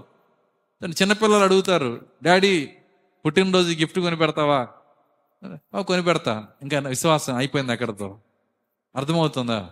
చాలా చిన్న కార్యాలు. ప్రాక్త అంటున్నాడు ఆయన. ఏమన్నాడంటే మీ ఉద్యోగితో మీరు చెప్పారు నీవు అలా చేయదు అని. నీకెలా తెలుసు? నీ భార్యతో నువ్వు చెప్పావు ఆరాధన తర్వాత ఇంటికి వస్తానని. నువ్వు అలా చేయదు అని నీకెలా తెలుసు? వింటున్నారా? చర్చ అయిపోయినాక వస్తాను నేను ఇంటికి. ఇవన్నీ చాలా సింపుల్గా మాట్లాడుతుంటాం. ఆ సింపుల్గా మాట్లాడటంలోనే విశ్వాసం ఉంది. ఆ పనుల విధానంలోనే దేవుడు ఈ సృష్టిని కూడా చేశాడంట. అర్థమవుతుందా? దీనికి ఏదో నువ్వు ముగ్గేసుకొని కూర్చొని చేతపడిలాగా చేయాల్సిన అవసరంలా? అర్థమవుతుంది. ఏదో విశ్వాసం ఏదో పెద్ద మిస్టరీ తెలియాలి అప్పుడే నేను ఇట్ అయిపోతాను అనుకో ఏం లేదు. ఇంట్లో పిల్లలతో భార్యతో నువ్వు ఎంత సామాన్యంగా మాట్లాడతావో దానిలో దాగున్న విశ్వాసమే. నీ జీవితంలో కూడా విశ్వాస కార్యాలు జరిగిస్తుంది అంటున్నాడు ఆయన. నలభై ఏడో వర్తమానం నలభై ఏడో సంవత్సరపు వర్తమానం. దాని ఈరోజు ఏడు ముద్దలు తెరిచినాక ఆ విశ్వాసం మరం మీద తెలుసుకోవాలని అనేక మంది పాటలు పడి అసలైంది వదిలేసి. ప్రాక్త అంటాడు కదా ఈరోజు ఈరోజు అనేక మంది ఆ యొక్క చంద్రమండలంలో ఏముందో కనుక్కోవడానికి వెళ్తున్నారు. ఆ సైంటిస్టులకి వాళ్ళ కాళ్ళ కింద వాళ్ళ బండల కింద ఉన్న గడ్డిలో పని వాళ్ళ తొక్కు వచ్చిన గడ్డిలో జీవం ఎక్కడి నుంచి వచ్చిందో వాళ్ళకి అది తెలియదు. సామాన్యత గురించి తెలియదు. కానీ ఏదో తెలియాలని పోతారు. మన వర్తమాన సైంటిస్టులు కూడా అంతే. అర్థమవుతుందా? ఎవరండి? వర్తమాన సైంటిస్ట్గా ఉండమాక సామాన్యతలో ఉండు. అప్పుడు దేవుడు నీకు సమస్త కార్యాలను నేర్పిస్తాడు ఆయన. ప్రతి కార్యం నీతో మాట్లాడతాడు. ఇందులో ఏ మర్మం లేదు. నువ్వు నమ్ము విశ్వాసం ఉంచు. సాధారణమైన విశ్వాసం. నువ్వు ఏ విధంగా ఇంట్లో విశ్వాసిగా బతుకుతున్నావో చిన్న మామూలు కార్యాలలో. దేవుడు అదే విధంగా సృష్టి సృష్టిని కూడా అదే విధంగా చేశాడు. ఆయనకి సూర్యుడు అవసరమై ఉంది. సూర్యుడు కలుగును గాక అన్నాడు. చంద్రుడు అవసరమై ఉంది. చంద్రుడు కలుగును గాక అన్నాడు. దాంట్లో ఏం మర్మం లేదు. సాధారణమైన విశ్వాసమే. దేవుని స్తోత్రం. అలెలుయ్య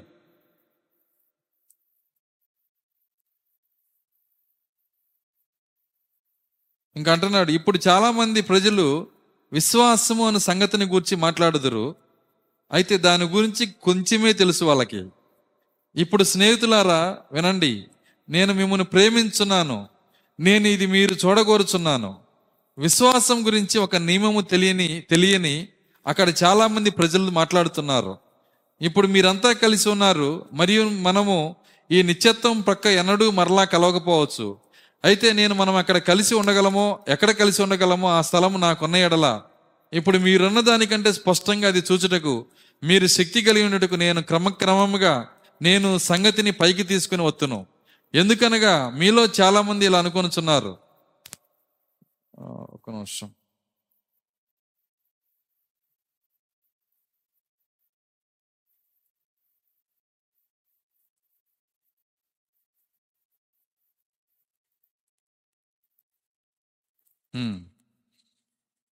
ఇప్పుడు ఇక్కడ ఈ మధ్య విశ్వాసం ఏమిటో ఇదంతా విశ్వాసం నిజస్వరూపం అని వర్తమానంలో చెప్తున్నాడు. ఇప్పుడు ఇక్కడ ఈ మధ్య విశ్వాసం ఏమిటో మీరు చూచినట్లు నేను మీకు ఎవరో వచ్చిన ఎవరో వచ్చిన ఒకని గూర్చి ఒక చిన్న వివరణ ఇస్తాను. విశ్వాసము దానికదే ఒక వరము అయి ఉన్నది. చాలా జాగ్రత్త పట్టుకోవాలి ఈ కార్యాన్ని. విశ్వాసము దానికదే ఒక వరం అయి ఉన్నది. మీరు దానిలో ఒక భాగము కలిగి ఉండొచ్చు. అయితే అక్కడ ఒక విశ్వాస వరము కలదు. కేవలం ఇలా మీలో కొందరు ప్రజలు వ్యాధిగ్రస్తులను అభిషేకించి మరియు వారి కొరకు ప్రార్థింతురు. మరియు మీరు ఒక ఫలితము పొందారు. అది దైవిక స్వస్థత కాదు. అది విశ్వాసంలో ఒక భాగమై ఉన్నది. కొద్దిగా జాగ్రత్తగా పట్టుకోవాలి ఈ కార్యాన్ని. ప్రాక్త అంటున్నాడు మీలో ఒక ఆయన ప్రార్థన చేశాడు ఒక చేసినప్పుడు లేకపోతే ఒక విశ్వ సంఘ పెద్ద ప్రార్థన చేశాడు. చేసినప్పుడు అక్కడ ఫలితం వచ్చింది ఆ వ్యక్తి స్వస్థత పొందాడు. మరి అయితే ఆ స్వస్థత పొందినప్పుడు అయితే అది స్వస్థత వరము కాదు అంటున్నాడు. స్వస్థత వరాన్ని బట్టి ఆ వ్యక్తి స్వస్థత పొందలేదు. అర్థమవుతుందా? నాతో పాటు వస్తేనే మీకు అర్థమయ్యేది. ఇంటి దగ్గర ఉంటే మీకేం అర్థం కాదు. చాలా జాగ్రత్త పట్టుకోవాలి. ఆయన ఏమన్నాడంటే కేవలం ఇలా మీలో కొందరు ప్రజలు వ్యాధిగ్రస్తులను అభిషేకించి మరియు వారి కొరకు ప్రార్థించరు మరియు మీరు ఒక ఫలితం పొందారు. అంటే వ్యాధిగ్రస్తులను అభిషేకించి అంటే అర్థమైందంటే ఎవరైతే రోగ రోగంలో ఉన్న వాళ్ళు వస్తారో వాళ్ళకి నూనె రాస్తారు మొదట. రాసి దాని తర్వాత ప్రార్థన చేస్తారు. సంఘ పెద్దలు నూనె రాస్తారు. రాసినాక ప్రార్థన చేస్తారు. మరియు ప్రార్థించరు. మరియు మీరు ఒక ఫలితం పొందారు. అంటే అలా ప్రార్థించినప్పుడు అక్కడ స్వస్థత వచ్చింది. నూనె రాసి అభిషేకించి ప్రార్థించినప్పుడు అక్కడ ఏమైందంట? స్వస్థత వచ్చింది. అది ఒక దైవిక స్వస్థత కాదు. అది విశ్వాసంలో ఒక భాగమై ఉన్నది. అది దైవిక స్వస్థత కాదు అంటున్నాడు. అది స్వస్థత వరం కాదు. అది దైవిక స్వస్థత కాదు. అది విశ్వాసం వల్ల జరిగింది. ఇప్పుడే కొద్దిగా మీరు పట్టుకోవాలి ఈ కార్యాన్ని. స్వస్థత దేని వలన వస్తుంది? దైవిక స్వస్థతను బట్టి. స్వస్థత వరాన్ని బట్టి స్వస్థత వస్తుంది. వింటున్నారా? కానీ ఇక్కడ ప్రవక్త ఏమంటున్నాడంటే ఈ దైవిక స్వస్థతను బట్టి ఆ స్వస్థత రాలేదు విశ్వాసాన్ని బట్టి వచ్చింది. అందుకే ఈ రెండింటికి మధ్య తేడా ఏంటో మనం చాలా చాలా జాగ్రత్త పట్టుకోవాలి. అర్థమవుతుందా నేను చెబుతుంది? సామాన్య కార్యమే మర్మలాగా ఉంది.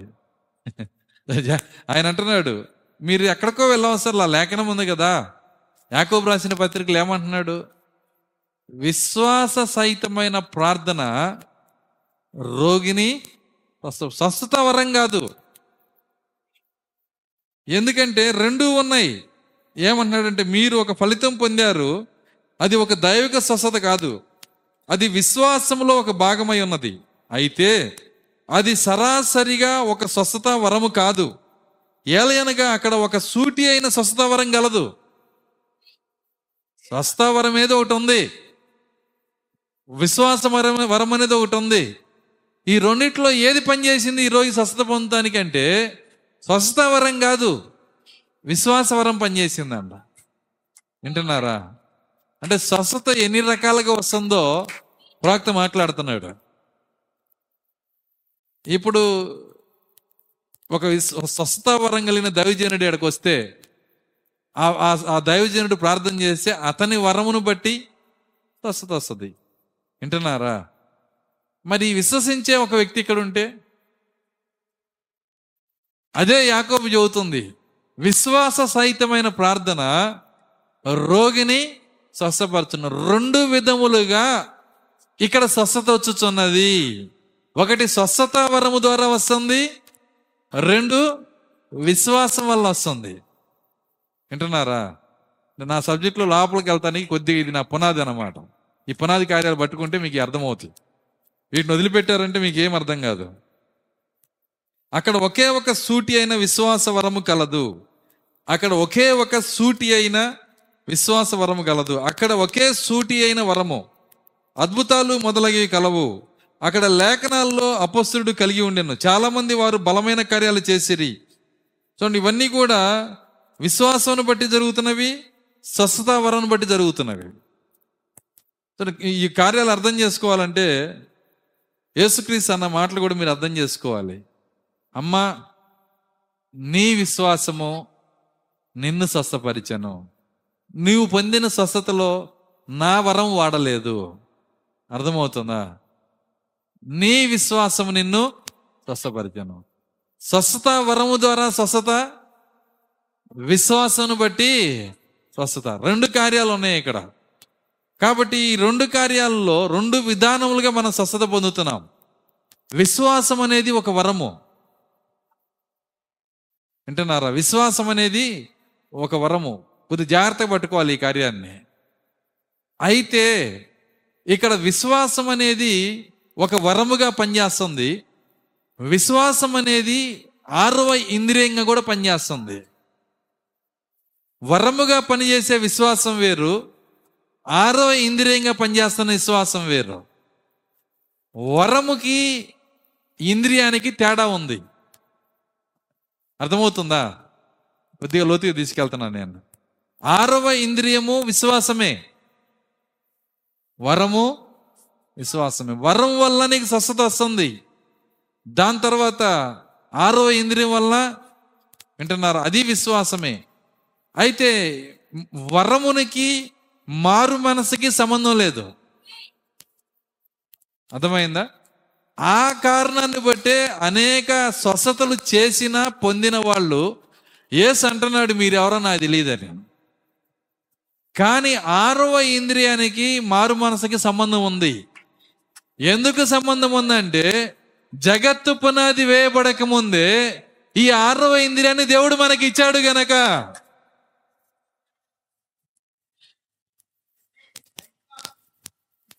సామాన్యం సామాన్యమైన ఇంత లోతు చెబుతారేందండి లోతేం కాదు. మీరు మీరు అర్థం చేసుకుంటే సామాన్యమైన కార్యాలే. అర్థమవుతుందా? జాగ్రత్తగా పట్టుకోవాలి. కాబట్టే ప్ర- మొదటి కొరంది పదమూడులో విశ్వాస వరాన్ని సింపుల్గా తీసేశాడు ఏమన్నాడు చూడండి మొదటి కొరంది పదమూడు. ఈ తేడాని మనం పట్టుకోవాలా? మొదటి కొరంది పదమూడు. ఒకటి నుంచి చదువుదాం. మనుషుల భాషలతోనూ మనుషుల భాషలతోనూ దేవదూతల భాషలతోనూ దేవదూతల భాషలతోనూ నేను మాట్లాడినను నేను మాట్లాడినను ప్రేమ లేని వాడినైతే ప్రేమ లేని వాడినైతే మ్రోగిడి కంచును మోగిడి కంచును గనగనలాడు తాళమునై ఉందును. గనగనలాడు చూడండి కొద్దిగా నేను తలరాయి గురించి చెప్తాను. కొద్దిగా మీ- మీరు దేవుడు మీకు రబ్బు చూపిస్తే మీకు అది అర్థమవుతుంది. ఇక్కడ ఏమన్నాడంటే మనుషుల భాషలతోనూ దేవదూతల భాషలతోనూ నేను మాట్లాడినను. ప్రేమ లేని వాడినైతే మ్రోగిడు కంచును గనగనలాడు తాళమును. ఏం ప్రేమ? మీ మీ మీ మీకు నేను కోరేసిస్తాను చికెన్ కూర రేపు నాకు మటన్ కూర వేసేమనేది అది కాదు ప్రేమ. అర్థమవుతుందా? ఈ లోక సంబంధమైన ప్రేమ గురించి కాదు ఆయన చెప్తుంది. ఈ ప్రేమ అనేది దైవిక జ్ఞానంలో ఎక్కడ పెట్టాడు? పరిశుద్ధాత్మ అనేది దైవిక జ్ఞానంలో ఎక్కడ పెట్టాడు? ఏంటి దైవిక జ్ఞానము? ఈ పిరమిడే దైవిక జ్ఞానము. ఇందులో ప్రేమ అనేది ఎక్కడ పెట్టాడు? తలరాయి ఆ- ఆ యొక్క ఆ శిరస్సులో పెట్టాడు. ఏంటి ఆ ప్రేమ అంటే అర్థం ఏంటంటే శిరస్సు. శిరస్సు ఎవరి కోసం వస్తుందంటే ఆ శిరస్సు ఏంటి? చూడండి ఆ శిరస్సు ఏంటో కాదు. ఆదిలో దేవుడు చేసినటువంటి కింగ్ థియోఫనీ. అర్థమవుతుందా నేను చెప్తుంది? ఆ కింగ్ థియోఫనీ ఎవరి కోసం వస్తుంది? తనలో ఉన్న ఇళ్ళ కోసం. నా తండ్రి అంటే అనేక ఇళ్ళు ఉన్నాయి. అర్థమవుతుందా? కాబట్టి ఆ శిరస్సు తనలో భాగము కోసం వస్తుంది. శిరస్సు తన శరీరం కోసం వస్తుంది. ఈ శిరస్సు ఎవరికి సంబంధించి ఉంది? ఈ శిరస్సు ఏంటి? ప్రేమ. నీవు నీవు ఎన్ని భాషలతో మాట్లాడినా శిరస్సుకు సంబంధించిన శరీరానివి కాకపోతే ఇప్పుడు చెప్పండి నువ్వు వ్యర్థుడవే అంటున్నాడు ఆయన. కాబట్టి మన భాగము మనం ఏమై ఉండాలంటే శిరస్సుకు సంబంధించిన శరీరమై ఉండాలి. ఆ శిరస్సు అయిన ప్రేమకు సంబంధించి ఉండాలి. మనము ఆయనలో భాగమైతేనే అప్పుడే ఇవన్నీ కూడా ఎన్ని చేసినా దానివల్ల ఫలితాన్ని మనం పొందుకుంటాం. అంద మనుషుల భాషలతోనూ దేవదూత దేవదూతల భాషలతోనూ నేను మాట్లాడినను. ప్రేమ లేని వాడనైతే మ్రోగిడు కంచును గనగనలాడు తాళమునై ఉందును. ప్రవచించు కృపావరములు కలిగి మర్మములన్నీయు జ్ఞానమంతయు ఎరిగిన వాడైనను. కొండలను పెకిలింపగల పరిపూర్ణ విశ్వాసము గలవాడైనను. ప్రేమ లేని వాడనైతే నేను వ్యర్థుడను. కొండలను పెకిలింపగల ఏదో చెప్పుకునేది కాదండి. పరిపూర్ణ విశ్వాసం నీలో ఉంది.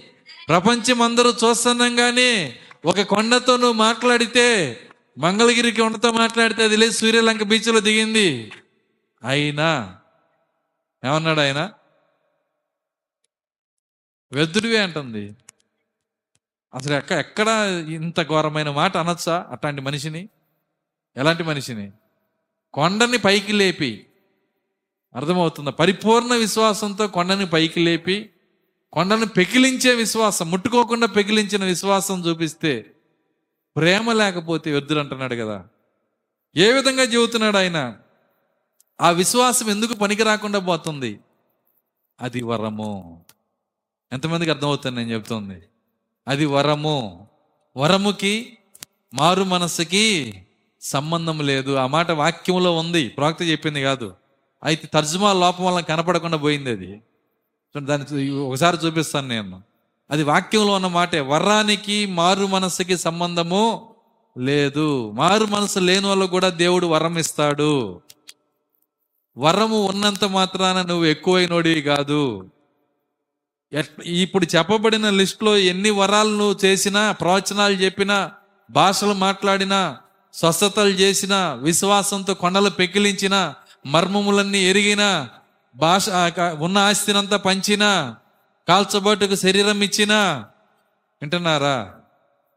ఇవన్నీ కూడా ఆ వరములతో నువ్వు చేసిన కార్యాలను బట్టి నువ్వు ఎక్కువైన వ్యక్తివి కానీ కాదు. విశ్వాసము ఒక వరముగా పనిచేస్తుంది. కాబట్టి విశ్వ వస్- విశ్వాసం అనే వరము కూడా స్వస్థత చేయగలదు.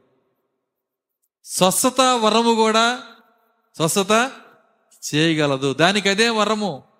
జ్ఞానము దానికి అదే వరము. తొమ్మిది వరాలు ఉన్నాయి అక్కడ. ఇవన్నీ వరములు. కాబట్టి వరములు కలిగిన వారు వస్తారో రారో తెలియదు. వాళ్ళు రారని నేను చెప్పట్లా.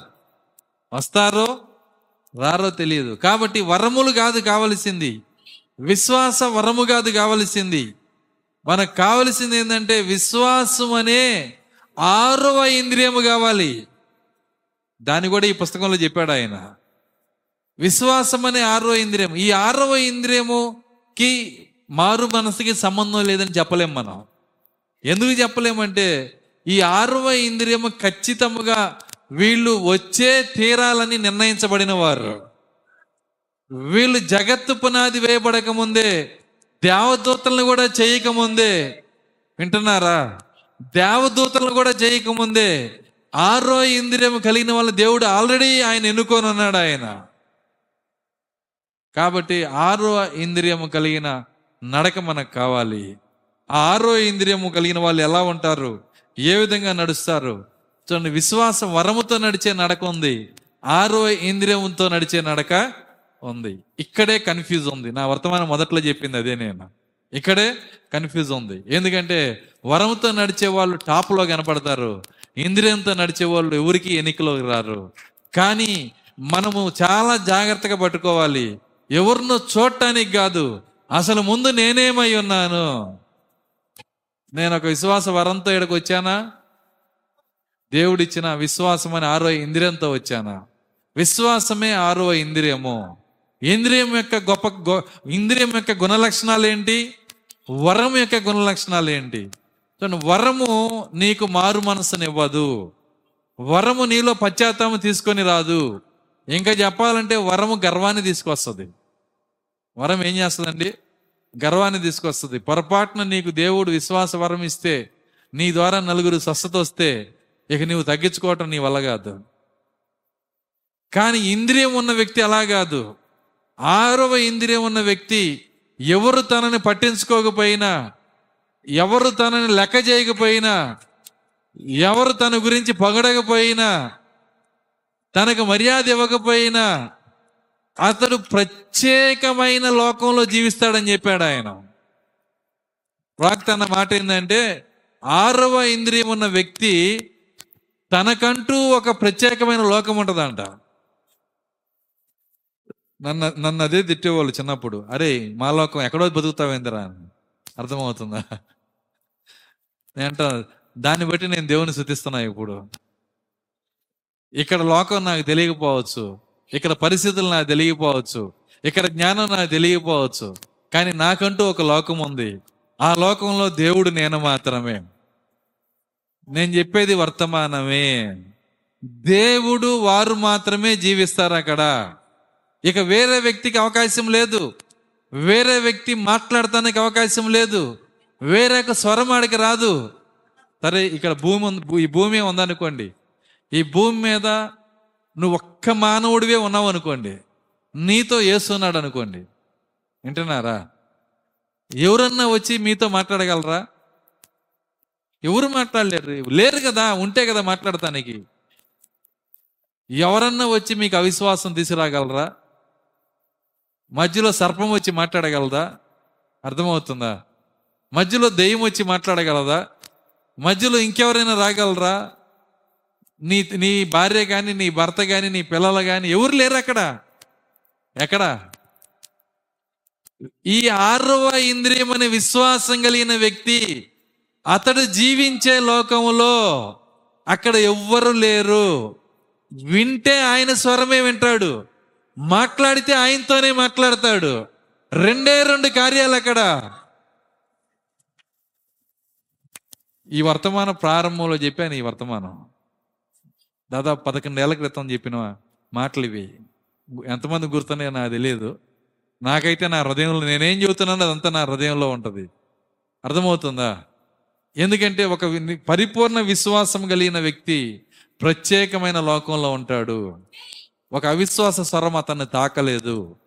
ఒక వ్యతిరేక ఆలోచన అతన్ని తాకలేదు. ఒక దెయ్యం అతన్ని పడేయలేదు. ఏ కార్యం అతని కిందకి లాగలేదు. ఎందుకంటే అతను ఆరవ ఇంద్రియం అనే విశ్వాసంతో ఉన్నాడు గనక అతని నడక ప్రత్యేకంగా ఉంటుంది. దేవుడే అతన్ని నడిపిస్తాడు. దేవుడే అతన్ని గైడ్ చేస్తాడు. ఈయన దేవుడితోనే మాట్లాడతాడు. అందుకే యేసు ఎవరితోనూ ఎక్కువగా ఉండేవాడు కాదు. మీరు లోకంలో ఉన్నప్పుడు యేసుని మీరు చూసినట్లయితే ఆయన ఎవరితోనూ ఆయన స్నేహితులు లేరు. వింటున్నారా? ఆయనకి ఆయనకి ఆయన అధికంగా స్నేహం చేసే వాళ్ళు ఎవరు లేరు. బంధువులు లేరు. ఉన్న బంధువుల్ని తరుగుతుంటే ఇంకేడొస్తారు? ఏం చేస్తారు? ఎవరు నా తల్లి? ఎవరు నా చెల్లి అంటున్నాడు ఆయన. ఎవరు నా సోదరులు? అర్థమవుతుందా? ఉన్న వాళ్ళని తరిమేస్తున్నాడు. ఎవరు వస్తారు ఆయన దగ్గరికి? కారణం ఏంటి? రాత్రులు వెళ్ళిపోయి ప్రత్యేక లోకంలో జీవిస్తాడు. అవకాశం దొరికితే ప్రత్యేక లోకంలోకి వెళ్ళిపోతాడు. ప్రాక్త అంటున్నాడు ఇవన్నీ ప్రత్యేక లోకంలో జీవిస్తున్నాడు. ఈ లోకంలో ఆయనకి గుర్తింపు అవసరంలా? ఈ లోకంలో ఆయనకి ఏది అవసరంలా? ఎందుకంటే ఏ లోకంలో ఆయన జీవిస్తున్నాడో ఆ లోకములో ఆయన అన్ని నామములకైనా అన్ని నామముల కన్నా ఉన్నత నామంలో దేవుడే నిలబెడుతున్నాడు అక్కడ. ఆరవ ఇంద్రియము కలిగిన ఒక విశ్వాసి ఏసే మొదటి విశ్వాసి. ఆయనే విశ్వాసము ద్వారానే ఈ లోకాన్ని చేశాడు. విశ్వాసము ద్వారానే సమస్తము సృష్టించాడు. విశ్వాసం ద్వారానే మనము కూడా ఇక్కడికి వచ్చాము ఈరోజు. మనం చూస్తున్న ప్రతి కార్యము విశ్వాసం ద్వారానే వచ్చింది. ఆ విశ్వాసము వరము కాదు ఆరవ ఇంద్రియము. ఇప్పుడు జాగ్రత్త పట్టుకోండి. ఏ విశ్వాసము ద్వారా చేశాడు ఇక్కడ ఇక్కడ ఇప్పుడు ఇప్పుడు ఇంకొక కార్యం చెప్పి ముగిస్తాను నేను. సమయం అయిపోయింది గంట దాటిపోయింది. ఇందాక ప్రవక్త చెప్పాడు విశ్వాసము ద్వారానే విశ్వాన్ని చేశాడని. సమస్త ప్రపంచాలని దేని దేంతో చేశాడు ఆయన? ఇప్పుడు ఆ విశ్వాసం ఏంటి? ఆరవ ఇంద్రియం ఏంటి ఆరవ ఇంద్రియము? వాక్య శరీరము. థియోఫనీ వాక్యము. అర్థమవుతుందా? ఆయన భూమి ఆకాశాలు సృజించిందే ఆ థియోఫనీతో. దాని పేరే విశ్వాసము. దేవుని స్తోత్రం హల్లెలూయా. విశ్వాసము ఆరో ఇంద్రియంలో నుంచి రావాలి. విశ్వాసం ఖాళీ కొండలో నుంచి వస్తే ఉపయోగం లేదు. అర్థమైందా నేను చెప్పింది? ఆరో ఇంద్రియం లేదు వాడికి కానీ నేను బల్ల కొట్టి నమ్ముతాడు కానీ ఏమి రాదు అక్కడ. కానీ ఆరో ఇంద్రియంలో నుంచి విశ్వాసం వస్తే అక్కడ శక్తివంతమైన సృష్టి జరుగుతుంది అక్కడ. కార్యం జరుగుతుంది అక్కడ. అందుకే వాళ్ళు నమ్మాలని వాళ్ళు ప్రార్థించాలని దివారాత్రులు వాళ్ళు ప్రార్థించాలని తాను ఎన్నుకున్న వారు ఎదురు చూడాలని విశ్వసించాలని ఆయన ఎదురు చూస్తున్నాడంట. అందరు కాదండి. దేవుని స్తోత్రం. మలెలుయ్య కాబట్టి దేవుడు సృష్టి ఆదిలో మొదటగా చేసింది విశ్వాసాన్ని అనగా థియోపనిని ఆ థియోపనియే అన్నిటినీ చేసింది. దేవుని స్తోత్రం. అలెలుయ్య కాబట్టి విశ్వాసము చేత ప్రపంచములు నిర్మించబడ్డాయి. అయితే దేవుని మహాకృప ఇక్కడ కూర్చున్న వాళ్ళలో కొంతమందికి ఆ విశ్వాసం ఉన్నది ఈరోజు. ఎక్కడి నుంచి వచ్చింది ఆ విశ్వాసం? జగత్తు పునాది వేయబడక ముందే. వరము కాదు. దేవుని స్తోత్రం అలెలుయ్య దేవుడు మనల్ని ఆర్ర ఇంద్రియంతో నడిపించునుగాక. చెప్పబడిన వర్తమానం హృదయం పైన రాయనుగాక. ప్రార్థించుకుందాం కళ్ళు మూసుకున్నాను స్తోత్రములు స్తోత్రములు స్తోత్రములు ప్రభువా. కృపగలన తండ్రి మీకు స్తోత్రాలు చెల్లిస్తున్నాం. తండ్రి రాత్రి అనేకమైన కార్యాలు సామాన్యముగా మాతో మాట్లాడినందుకు మీకు స్థుతులు చెల్లిస్తున్నాము. తండ్రి ఇవి అందరి కొరకు కాదు ప్రభువా. నాయన ఎవరికైతే ఆరో ఇంద్రియం ఉన్నదో వారి కొరకే ఈ కార్యాలను మేము నమ్ముచున్నాము. వారు మాత్రమే దాన్ని చూడగలరు. వారు మాత్రమే వాటిని తీసుకొనగలరు. వారు మాత్రమే దాన్ని జీవించగలరు. తండ్రి సహాయము దయచేయండి. ఓ దేవదూతల సృష్టి కంటే ముందు ఏది ఇక్కడ సృష్టి చేసిందో ఏది కార్యములు జరిగించిందో ఈరోజు నాయన విశ్వాస వరముతో ఎలా పొరబడుచున్నామో మా ప్రవక్త ద్వారా తేటగా మీరు మాట్లాడినందుకు మీకు శృతులు చెల్లిస్తున్నాము. ప్రతి మాటను మా హృదయం పైన రాయండి. దాని ప్రకారం జీవించే శక్తి మాకు దయచేయండి.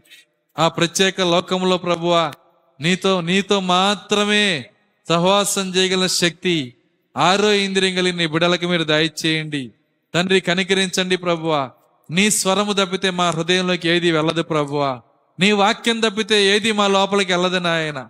ఎంతో మంది ఎన్నో మాట్లాడవచ్చు ప్రభువా. ఎన్నో స్వరాలు మా చెవుల దగ్గరికి రావచ్చు నాయన. ఏది మా లోపలికి రాదు నాయన. ఎందుకంటే మేము ప్రత్యేకమైన ఓ విశ్వాస ప్రపంచంలో మేము జీవిస్తున్నాము నాయన. దేవా సహాయము దయచేయండి. చెప్పబడిన మాటలు మా హృదయం పైన రాయండి. ఇప్పుడు వచ్చిన ప్రతి బిడ్డను మీరు దీవించండి. ఆరో ఇంద్రియంతో నడిచే నడక మాకు అనుగ్రహించండి. తండ్రి అది కొత్తగా ఇచ్చేది కాదు ప్రభువా. అది జగత్తు పునాది వేయబడక ముందే అది మీ ఏర్పాటు అయి ఉన్నది నాయన. సహాయము దయచేయండి. ఎవరికైతే ఆరో ఇంద్రియం ఇచ్చారో వారి నడకలు స్థిరపరచండి. వారి యొక్క ఆలోచన స్థిరపరచండి. వారిని బలపరచండి. స్తోత్రాలు చెల్లిస్తున్నాం. ఆ పరలోక ఎరుషులేము క్షేమం కొరకు మేము ప్రార్థిస్తున్నాం. తండ్రి సహాయము దయచేయండి. కృప చూపించండి నాయన. విన్న ప్రతి మాట మా వెనికిల్లో దీవించి అది నూరంతలు ఫలించడు సహాయము దయచేయమని ఏసుక్రీస్తునామలో ప్రార్థించి వేడుకొంచున్నాము తండ్రి. ఆమె ఆశీర్వంతం ఉంచుకుందాం మన ప్రభు అయిన యేసుక్రీస్తు వారి కృప ప్రేమ సమాధానం ఆయన ఇచ్చిన ఆరో ఇంద్రియపు విశ్వాసము. ఇక్కడ కూడిన వాక్య వధువుకు భూమి మీద ఆయన వాక్య వధువుకు సదాకాలంతో నడిపించను గాక. ఆమె అందరం దేవుని స్థుతించుదాం హల్లెలూయా! హల్లెలూయా! హల్లెలూయా!